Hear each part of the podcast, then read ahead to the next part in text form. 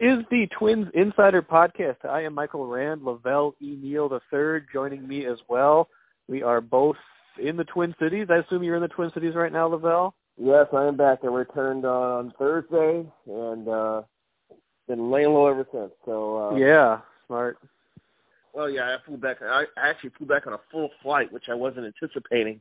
Sure. So uh there was a lot of uh interesting things to observe on that flight. Yes, so obviously the baseball season indefinitely suspended right now. Everybody's aware of that. Coronavirus wreaking havoc on our daily lives, our health, everything like that. Um, but we want to talk today about the future, which feels more fun to talk about right now than the present. I want to talk about your most recent list of your ranking of the top 10 Twins prospects and players who could, you know, help sooner rather than later once baseball resumes in some cases, but in other cases kind of may form the the backbone of of future Twins teams, you know, for a team that's already pretty stacked right now. So I'll, let's start let's start at the top. I don't think we're going to go I don't know if we'll necessarily go all 10 in this with the same, you know, kind of weight added to them, but I feel like number 1 fairly obvious still, uh, even though he had a somewhat disappointing year last year. Royce Lewis, the first overall pick in the 2017 Major League Draft. That was the first draft run by the current uh, Derek Falvey, Thad Levine regime. What what do we make of his year last year, the struggles he had, and maybe what you saw briefly um, in uh, in in camp before before it got shut down? Well, he just got last year. He just got into a bad rut, and he was in one of those uh, those slumps where he would take strike one, fall off strike two, chase something off the plate for strike three. You know, and he was doing it yep. frequently. And he went into a funk, and he had to figure out a way, uh, figure a way out of it. And it was like the first time he's dealt with sustained failure in his career. And so, you know, it got to him a little bit, and it was something he had to deal deal with. And he he stabilized a little bit at. uh at uh, Fort Myers and eventually uh, went to Pensacola, where you know he hit it hit in the two thirties again. You know, mm-hmm. yeah. um, the thing that impressed me in camp this year is that he's added some he's added some pounds. He's added some muscle. I think he's about 180 pounds. Okay. When the Twins dr- drafted him, I think he's at 200 now, or okay. 205, yeah. and he's got he's got shoulders and he's got some man muscles now. And so when he makes contact, he's going to be able to drive the ball uh a little bit of a distance. But he's got a high leg kick, and I yep. always get nervous when young kids have high leg kicks because that's a timing mechanism. Yep. And and uh, uh, major league pitchers know how to exploit that. And you see a lot of young players have to ditch the kick yep. once they realize it just doesn't work in the majors. But there's right. some who do hit with it. Josh Donaldson still has a high leg yeah. kick. You know, uh, Ronald Acuna Jr., the great young yep. player for the for the Braves has a high leg kick. So, so for some guys it works, some guys have to get rid of it. And yeah. so we have to see as he continues to move up through the levels of the farm system, uh, if that's something he's going to be able to deal with. The good thing for him that he went to the Arizona Fall League and was the AFL uh, most valuable player. Yep. really had a good good run there. So he ended 2019 in a good frame of mind. And he came to camp this year, and he showed athleticism. Um, he struck out a few times, but he also hit a couple home runs. So yep, they, they, he saw saw the ability to drive the ball. So I think he's in a better place uh, this year as he gets ready to when whenever the season starts, he'll be at Pensacola probably. Okay. Uh, with the Which is double A now, yeah. Double A, right? And with the opportunity, if there's enough schedule to be played, and he gets off to a good start, he can end the year at Rochester. So we'll see. Well, that's a good question too. I mean, you know, we're very focused right now on the impact on the major league club and when they might be able to start playing this year as you know as as we all kind of grapple with the news of the day. But this is a you know for a prospect they can stay sharp to a certain degree doing individual work but this is going to put a dent in some timelines i'd imagine. You know it's going to be a it could be a lost season for a lot of prospects across, across the game because they're not going to get the 144 games right. or 130 something games that you can get uh, in a minor league season, and it's unclear whether once if if there is a season, it's going to have to be a spring training, and right. um, so it's going to be another three to four weeks to get ready for that season. It's unknown if the minor leagues will start at the same time as the major leagues right. or what. So, but yeah, for a lot of prospects who were moving into the range, you know, of being in major league clubs, probably getting on the 40 man roster for the first time, being in major league camp, you know, sniffing the majors. Um, yep. Yeah, it could be a little, it could be a kind of a rough year as they don't climb as high as they thought they could climb just because there's not there's not enough time. It's just a, it's a matter of time. It, yep. And it depends. And this is some of the stuff that the uh, the, oh, the the commissioner and the players association are haggling over right now. I'm yeah. guessing there are trying to put in plans that okay, if quarantines are lifted by this date, when can we start?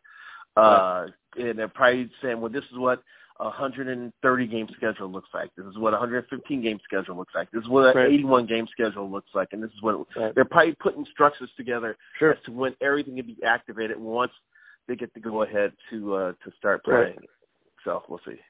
Yeah, you think you think Royce Lewis ultimately is going to be a shortstop, uh, a center fielder, or a guy who can do a little bit of both? Now, it uh, you know that keeps coming up, and it, it came up with uh, with people on drafting. If he could stay, uh, if he could stay at short, and I ran into a, a National League scout a couple of years ago when Lewis was just starting his career, and he was telling me he just looks like an athlete playing shortstop. He's got to learn. He's got to learn uh, the nuances of yep. the position. And since then, uh, by all indications, that he's learned that he looks more like a shortstop, making shortstop plays. Okay. Uh, he made it. I wasn't at the game, but Phil Miller texted me when uh, he went into the hole and did a Derek Jeter jump throw from okay. the hole is short during a spring training game uh, to, to throw someone out at first. So, but seeing the skills there in athleticism and since he's playing a premium position and he's got some pop in his bat, that still makes him a top prospect. Um, sure. Now, the Arizona Fall League, um, because they were shorthanded or had injuries or some other issues, he actually played yep. some third and some center. And I got some people thinking when they're moving him. But the Arizona yep. Fall League's kind of weird because every major league team that sends a, a package of players there, yep. they are allowed to designate one player in which he has to play his preferred position. He can't be ah. moved around. Okay. And so the Twins designated Kirilloff. Alex Kirilloff as okay. the guy to be the designated player, but then he got injured. So oh. when he once he got injured and he was gone, so that was there went their designation. Yeah. So Royce Lewis didn't have a designation. So when they needed people to fill in and move around, they tapped yep. him because he's a great athlete. So and he had a good time That's doing it. Sure. But for, for now, Derek Falvey says they're they're committed to uh, using him as uh, as a, as a shortstop. But uh, yeah, Yeah. it was just a weird thing that let, and it got people thinking again. Well, maybe he's going to get, moved. Right. But as of now, that's not um, on the table. Plus, the Twins have plenty of time to make a decision because Jorge Right. Polanco is under contract for several years. Yep. Right. Lewis is Yep. knocking on the door, it depends on what position is available, whether it is Yep. second, third, or short, or or center field. So. Uh, if you want to, if we just want to kind of spitball it a little bit, Yep. if Buxton gets his career on track, you figure he'll be in in center for a while. And if Josh Right. Donaldson, you know, he's on a four year contract, uh, he's going to be a third. So I don't know if, where Royce Lewis can have an impact on this roster Yep. Yep. going forward. So I'm just going to throw this out here, ladies and gentlemen. If the Twins need an ace starter in the next Yeah. year or two, uh, they may Yep. have a great trade chip to dangle Sure. in Royce Lewis. I'm not saying that uh, that that's something they're thinking about now, but down the road, um, Yep. just because he's blocked, man, who would ever think that the Twins would have no room at the end? You know, at three. They do, they, they've well, that's the, that's the interesting thing. I mean, you put together. I mean, they've they've had a good system and they've got still got prospects down there, but they're, you know, they're they won 101 games last year, and their roster Yeah. is probably a little bit better, at least position player wise, this this year. So the, it is going to be a little bit of a logjam. It's going to create opportunities for trades. It's going to create interesting scenarios, whether they decide to trade existing major league players to make room for Right. prospects, or if they decide to trade prospects to bolster that major league stat, major league Now, roster. I would say at this point that Lewis will probably make his debut in the infield, just because Yeah. he may get called up because Polanco's banged up or something, or on the DL, Sure. or Donaldson's Sure. banged up. But long term, right? Just because of the way uh, you've got the, you know, you got the infield. Everybody except the rise. Well, the whole infield's under control for the next three or four years. Right. Because uh, Sano's under contract, Polanco's yep. under, under contract, Donaldson's under contract, and Arraez is under control. Under control. That's so, true. If he ends up contributing to the Twins, it probably is going to be as an outfielder, I would think. Yeah, that's a good point. Unless somebody is injured long term or falters right. in a way we're not expecting. So yeah, absolutely. Next two guys on your list are interesting to me because I feel like they're closer to major league ready, perhaps, than some of these others on the list. They're both outfielders, Alex Kirilloff and Trevor Larnach. Larnach in particular feels like he's he's you know because he's a college guy. I know you know you got to wait sometimes on these guys, but it feels like both he and Kirilloff are, are knocking on the door, especially Kirilloff. You know with, with how close he might be. Um, I was very impressed with both those men uh, during uh, during spring training. Man, um, yeah. they looked like they belonged. They did. Um, they took great at bats, and when they got pitches to drive, they drove them. They didn't look yep. overwhelmed. And you know, Rocco Baldelli, you know, made a point of saying he saw he watched Kirilloff, for instance, um, mm-hmm. handle just tough major league quality breaking balls, you know, and yep. square them up. Um, and he saw Kirilloff do stuff with the bat as far as hand-eye coordination that was, you know, major league caliber. And Larnach has always been able to hit, you know, tops of the field, and he's made adjustments to pull the ball. And yep. um, you know, even some of his outs were were uh, were exciting because he was able to drive the ball. They ended up being okay. caught. So, um, my big question too. I, I asked this question to a couple of Twins officials about, you know, um, given the fact that Royce Lewis did not tear it up offensively last year, mm-hmm. can I justify putting Kirilloff in the, in the number one spot? And I kind of, I, I mean, I, I don't think that's wrong. Well, I, you know, I was curious, but they were like, Kirilloff's bat definitely closes the gap between him and and and Lewis for number one. But yeah. Lewis still being at a premium position, and yeah. with his athleticism and his upside, he still should be yeah. the number one prospect. I said, okay, well, but I yeah, that's a good point yeah. too. Because when you talk about prospects, too, you're still talking about upside in a lot of cases. So yeah. that's a good point. And Kirilloff didn't have the greatest year either last year because he had uh, the wrist injury. It wasn't wasn't bad though. He still hit like 283. I mean, that's I know. you know, there's what I mean, for downgrading him for 283 and nine homers in 94 games, I mean that that means he's, you know, if, if that's disappointing, then you know that tells you something about him. Well, it's his fault because he shouldn't have uh, went to Fort Myers the year before and hit 362 in 65 right, games right. and set the bar so high. Right. You know, Right. that definitely Right. created that that uh that concern right there. He's so got he's got to learn to underperform and over deliver. yeah, it, gotta- it, uh, if we under, have a under se- promise and over deliver.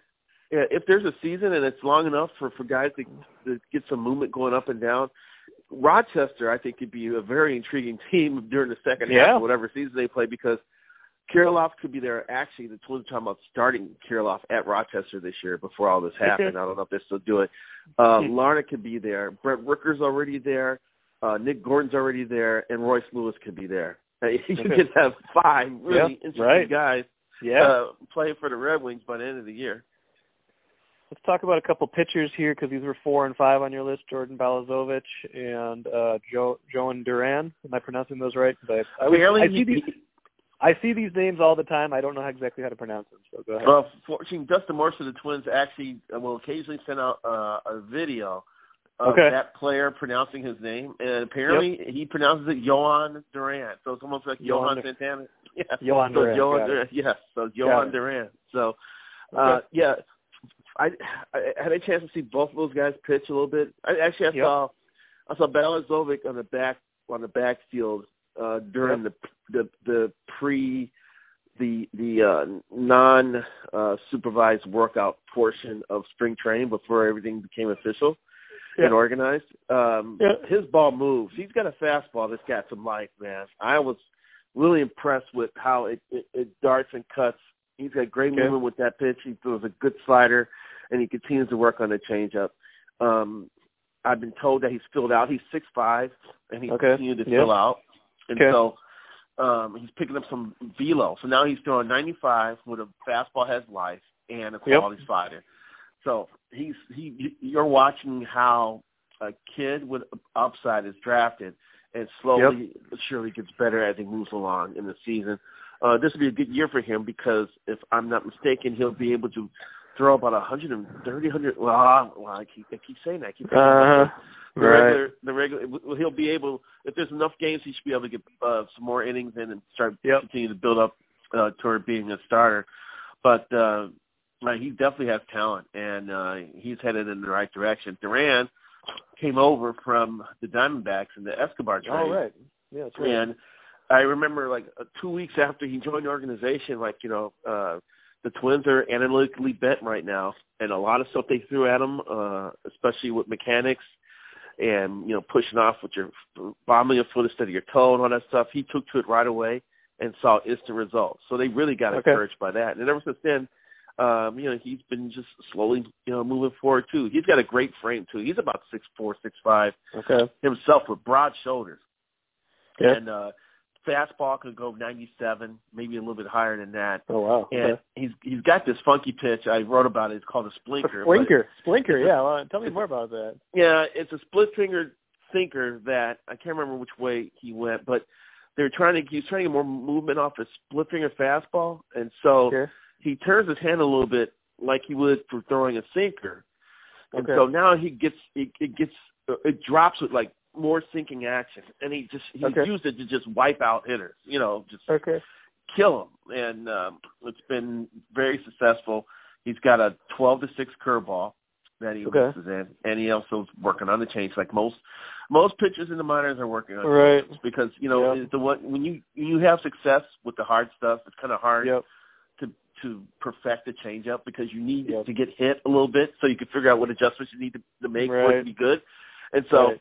Uh, yeah, he's but he's still tinkering with changeup now. But the the fastball, the splinker, and uh, the curveball are three good weapons for Duran, and uh, that puts him squarely in the number five spot on the Twins prospect list. So he's definitely one to watch.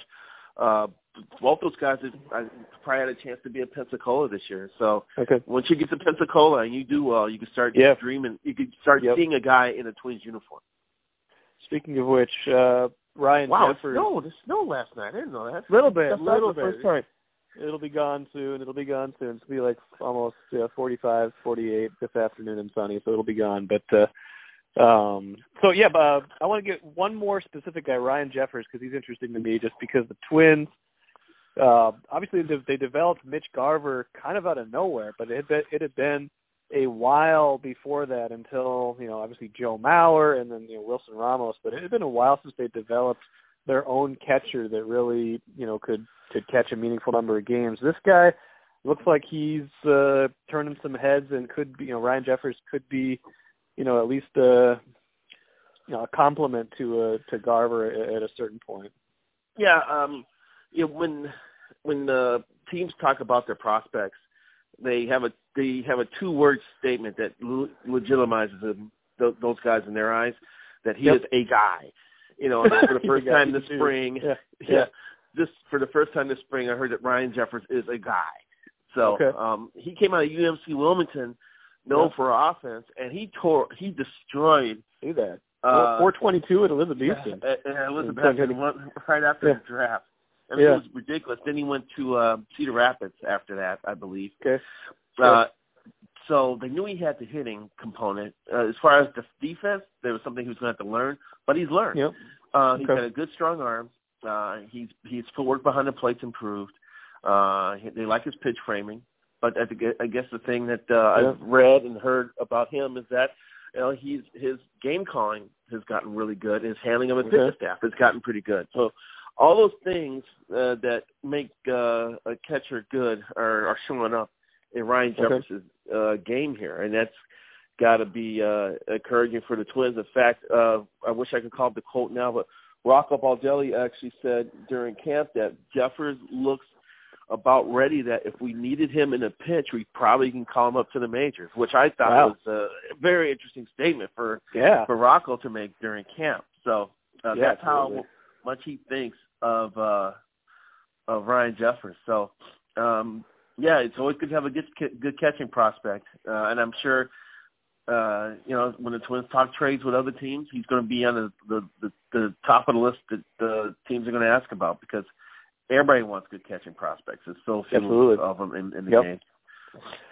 Let's go uh, rapid fire here. I'm, I'm going to go through seven through ten on your list, and I want you to tell me like who in particular stands out. We got Blaine Enlow at number seven, a right-handed pitcher. We got Matt Wallner, outfielder at number eight. Matt Canterino, right-handed pitcher at number nine, and Keoni Cavaco, Cavasso at number ten. He's a third Cavaco. baseman. Um, Um, what, what stands out about these guys, or who who who should we know from this group? Uh, Canterino is the one guy I'm very interested in. I've never seen him throw, but uh, you look at his numbers his uh, first year uh, as a as a professional, and they're very encouraging. He's got a 95 mile an hour fastball, and apparently he has a killer slider as well. Um, the thing about him, uh, he only pitched in seven games because the Twins uh, smartly shut him down for a little bit after they drafted him because he pitched for Rice, and this goes back over 25 years. Uh, Rice runs their pitches into the ground. They throw a lot of innings. There was a stretch Yep. there with like, like they had guys like Wade Townsend and some other guys breaking down with Tommy John. Um, everybody knows if you're a pitcher for Rice, you're going to get worked hard. So the first thing that the Twins did when they got Canterino was to shut him down or just kind of ease him into things. So you saw him throw. You know, he pitched in seven games uh, last year, and uh, he's in line to pitch much more than that this year.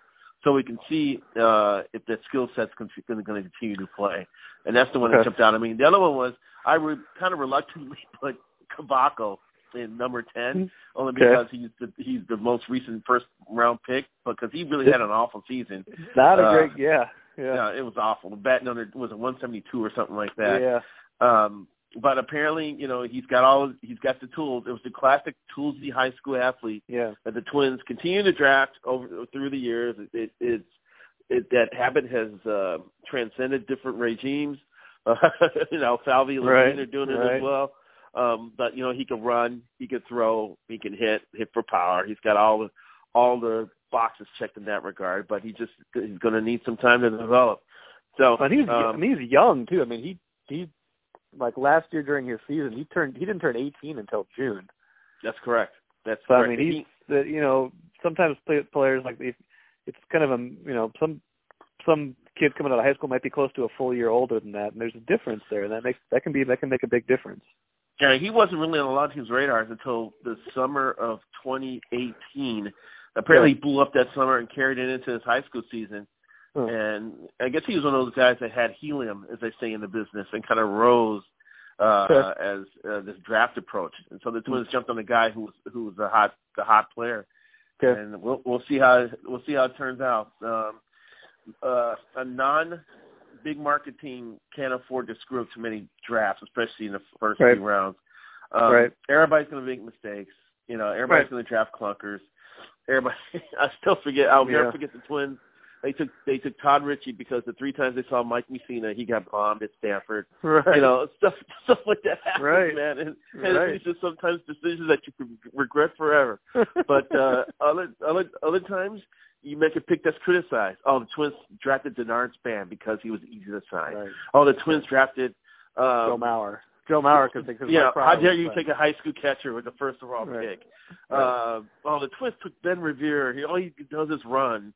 You know, they just want to save money. But those guys Right. ended up being productive major league players. So Right. it goes both ways. Absolutely. Good stuff, man. It feels good to talk baseball again. We'll do this again soon. All right. You know, let's make it happen. Be well. Thanks. Thanks, La Velle. My pleasure.